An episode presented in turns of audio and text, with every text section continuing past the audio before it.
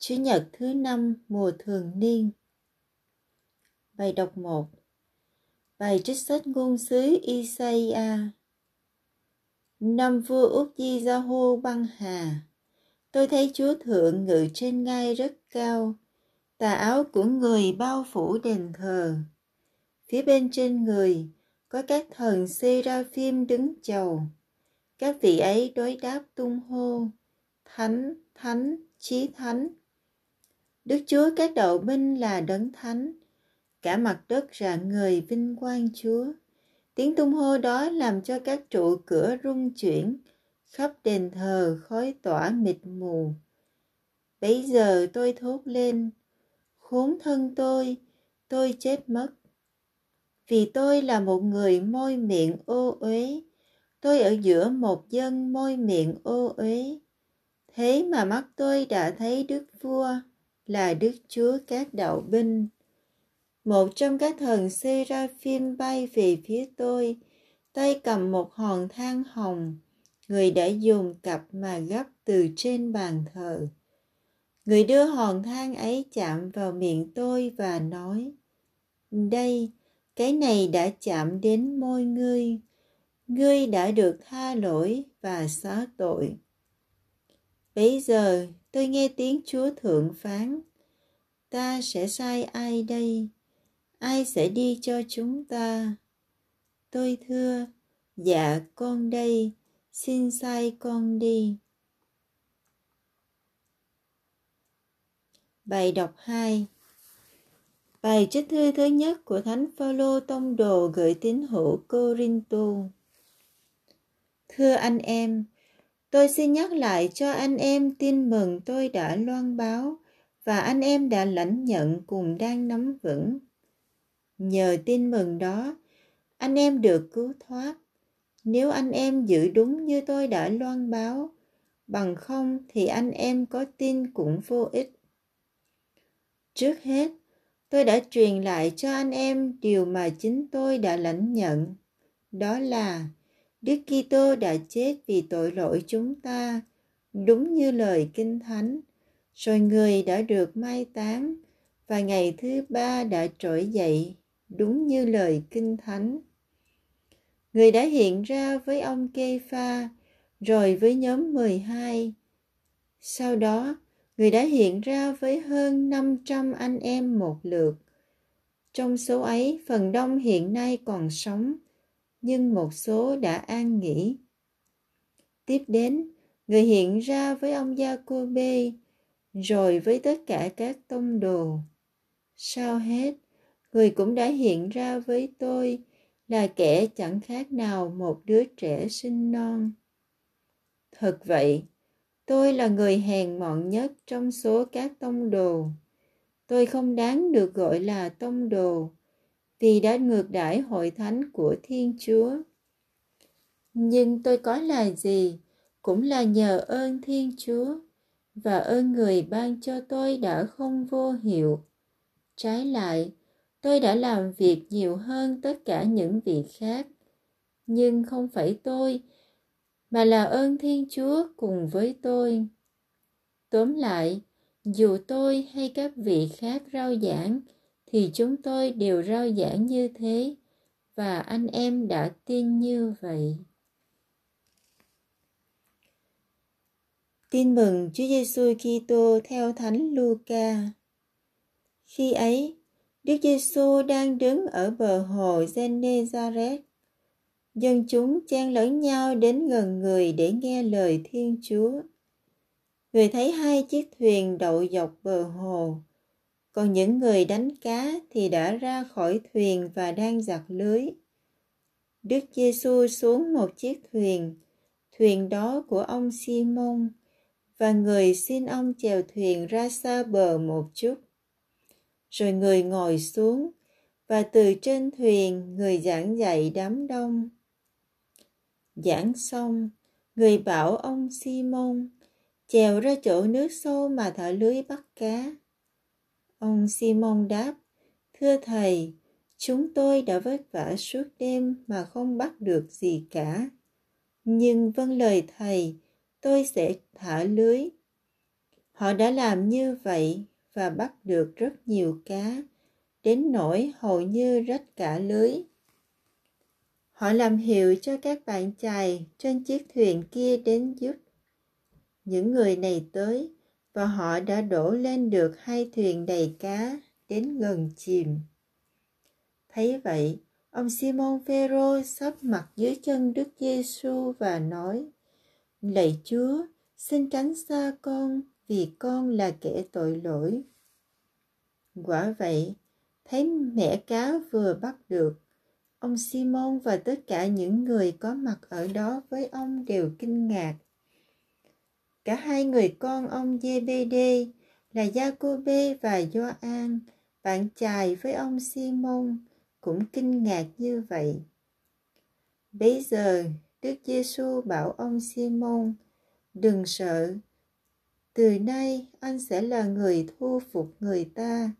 Thế là họ đưa thuyền vào bờ, rồi bỏ hết mọi sự mà theo người.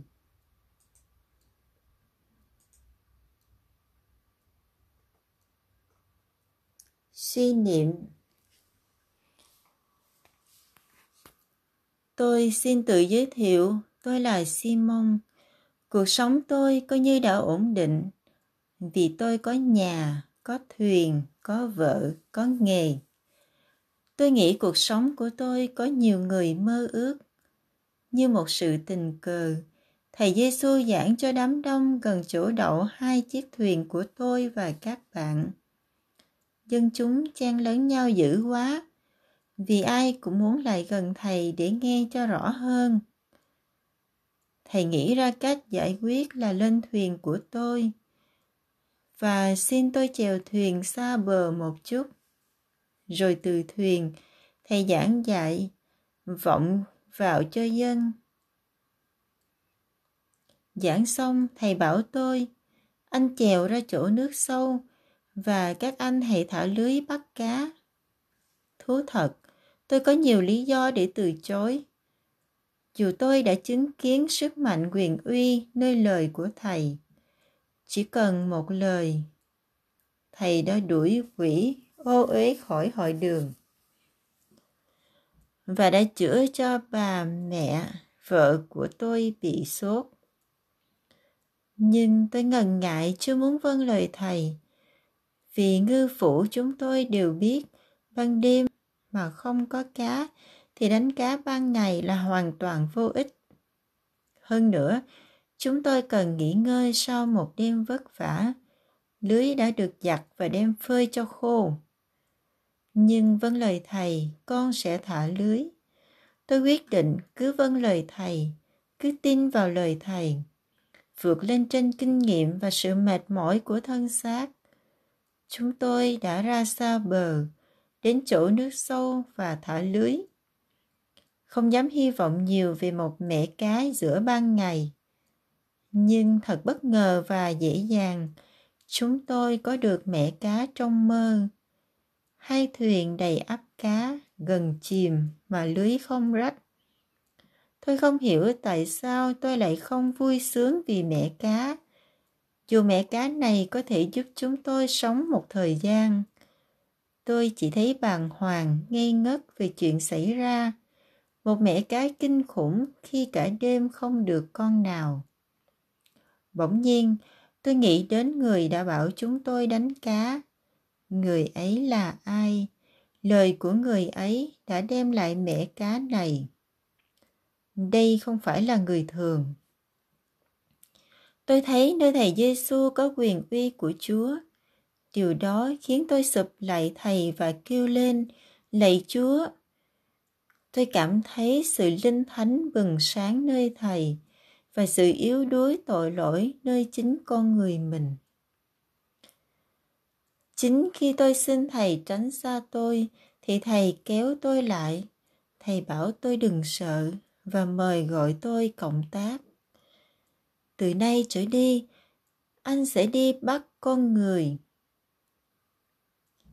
Như thế là cuộc đời tôi vốn đang ổn định, bây giờ được lật sang một trang mới từ đánh bắt cá thành đánh bắt người.